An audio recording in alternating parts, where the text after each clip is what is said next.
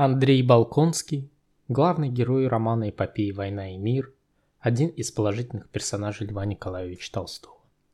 Потомственный князь, блестящий офицер, он находится в поисках собственного пути, считая своим главным предназначением служение отчизне. Прототипами Балконского могли быть сразу три реальных человека, живших в эпоху войны 1812 года. Однако о них чуть позже. Описание героя. Предками князя Андрея Балконского были представители высшей аристократии из старинного знатного рода дворян. О его матери ничего не известно. Возможно, она умерла, когда дети были еще маленькими. Воспитанием Андрея и его сестры Марьи занимался отец, довольно жесткий человек с упрямым характером. Отношения с отцом у Андрея были напряженными с самого детства.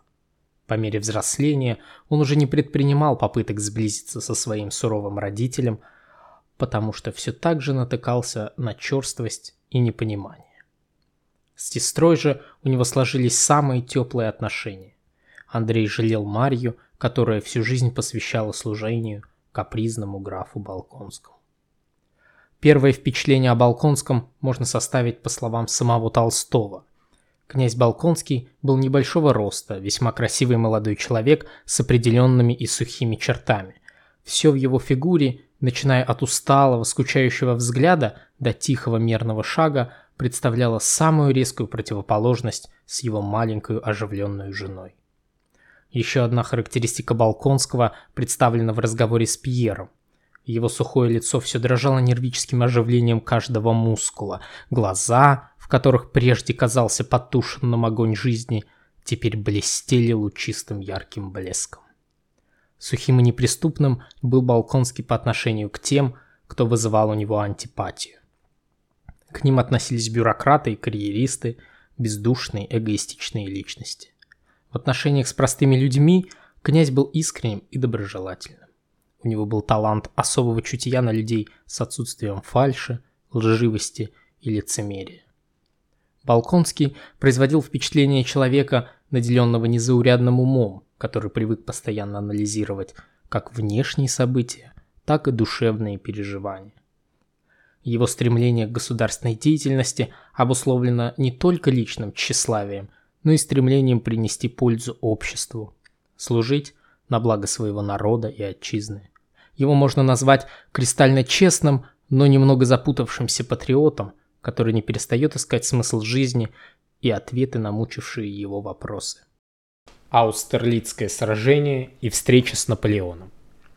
Мечты о славе и усталость от утомительных светских приемов подводят Андрея к решению уйти на фронт. Даже жена Лиза не в состоянии изменить его намерение.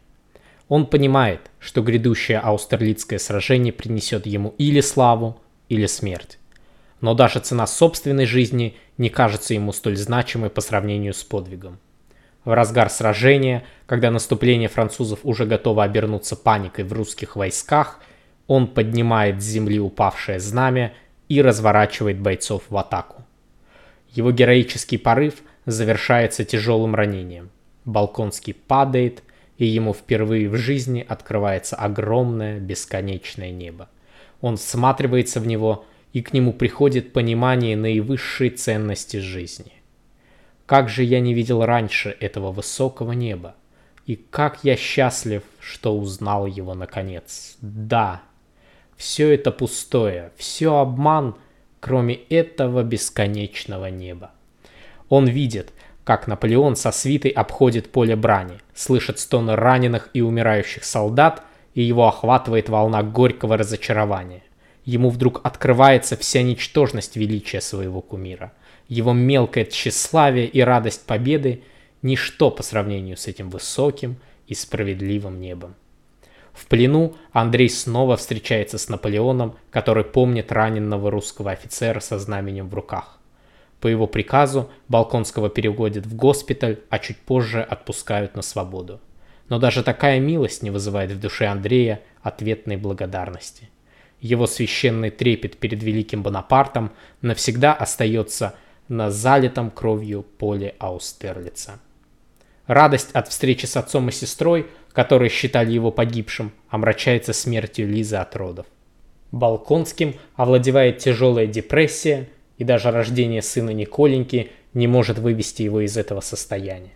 Андрей принимает решение покончить с военной службой, полностью посвятить себя семье и воспитанию ребенка.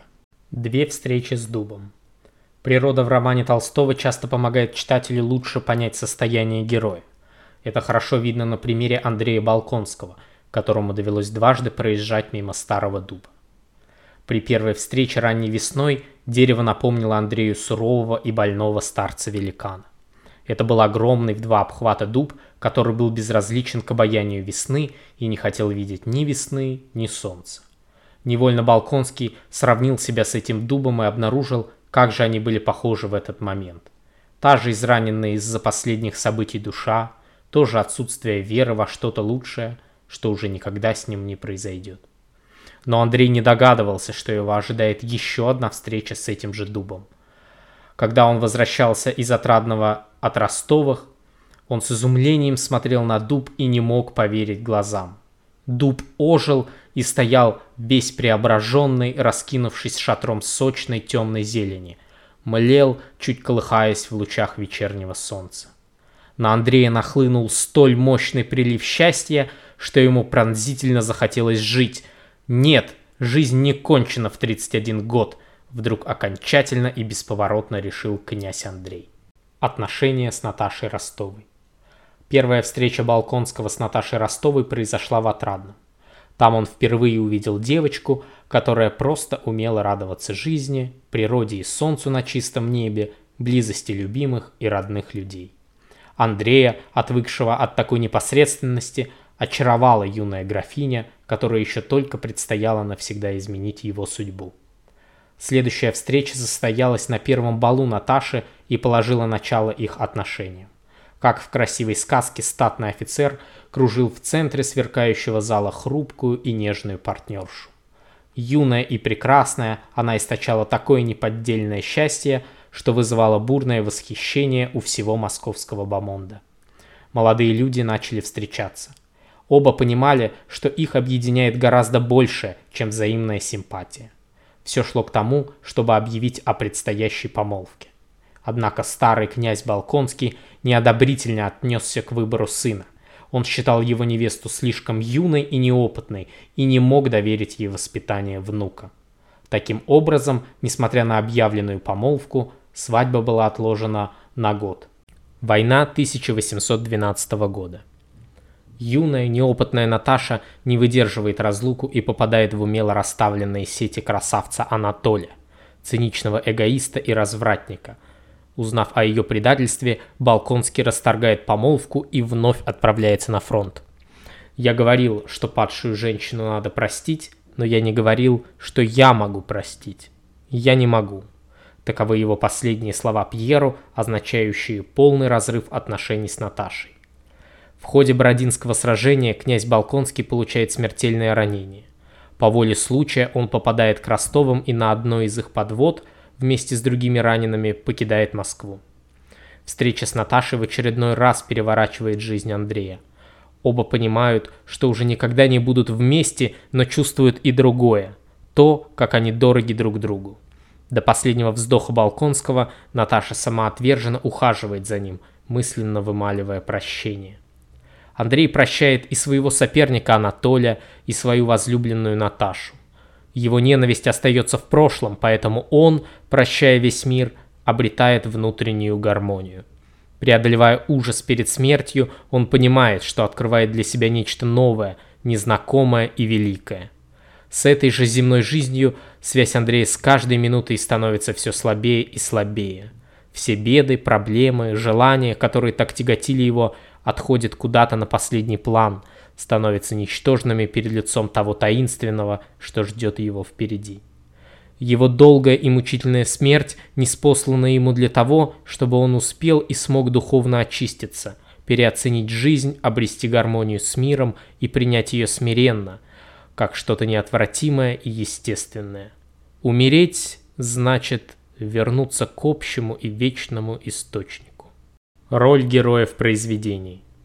Почти все персонажи Льва Николаевича Толстого обречены на поиски долгого и трудного пути истины и справедливости. Такой дорогой чести прошел и его герой, князь Андрей Балконский. Его недолгая судьба – это путь к смерти, во время которого он лишь изредка ощущал теплое биение жизни. На его примере Толстой показал, что не нужно бояться что-либо менять, потому что сама жизнь состоит из падений и взлетов, ошибок и их исправления. Несмотря на тщеславие, Балконский остается истинным патриотом Отечества и величайшим героем русской литературы. Вместе с Пьером они являются лучшими образцами русской аристократии. Поиски смысла жизни приводят их к пониманию того, что этот смысл состоит в единении с народом и в абсолютной любви к этому народу. Развитие героя. В повествовании автор заставляет своего героя пройти огромный путь эволюции. Перед Аустерлицким сражением Андрея переполняет жажда подвига. Но ранение, открывшееся ему величественное небо и разочарование в Наполеоне приводят его к пониманию того, насколько ничтожны и бессмысленны все эти военные баталии. Он возвращается в имение и решает посвятить себя семье. После смерти жены герой пребывает в депрессии, которая усиливает первая встреча с дубом. Балконский решает, что жизнь его кончена. Однако ночной разговор Наташи и Сони в Отрадном и вторая встреча с Дубом вновь пробуждают в нем желание жить. Балконский мечтает о государственной службе, чтобы приносить пользу родине. Но встреча с бюрократом Спиранским вновь охлаждает его пыл, и им снова овладевает разочарование. После разрыва с Наташей Балконский отправляется на службу. Став командиром полка, он еще больше сближается с народом, который уважительно называет его «наш князь». Происходит духовное обновление Андрея, главная роль в котором принадлежит простым русским солдатам. Тяжелое ранение во время Бородинского сражения порождает у Андрея страстное желание жить. На перевязочном пункте начинаются его мучительные поиски истины и подведение итогов собственной жизни. В эти минуты его посещает мысль об огромной, всепрощающей любви к людям.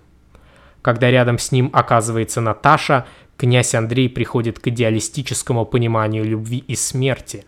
Любовь есть Бог, и умереть значит мне частица любви вернуться к общему и вечному источнику.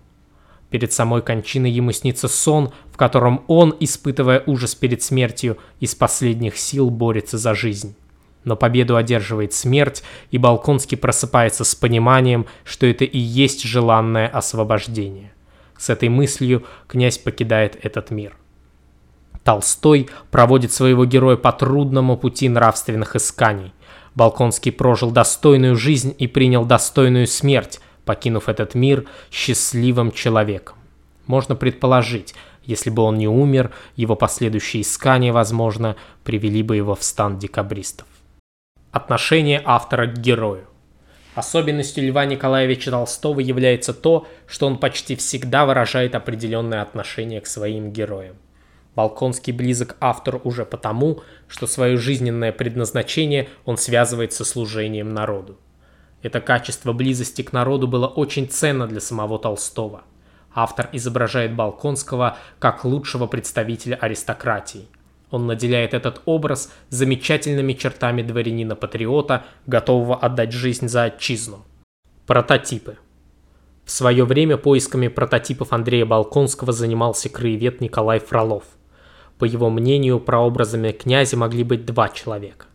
Один из них – молодой офицер гвардейского полка Петр Михайлович Волконский, возглавивший в Аустерлицком сражении атаку резервного батальона – Вторым прототипом он называл князя Дмитрия Николаевича Голицына.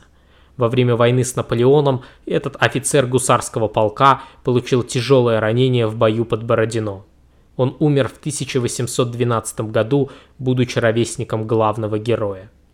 Много совпадений в биографиях прослеживается и с генералом-лейтенантом Николаем Тучковым. Он также был смертельно ранен в Бородинском сражении и после долгих мучений скончался в Ярославле. Экранизация героя. За все время своего существования знаменитый роман Льва Николаевича Толстого пережил пять экранизаций.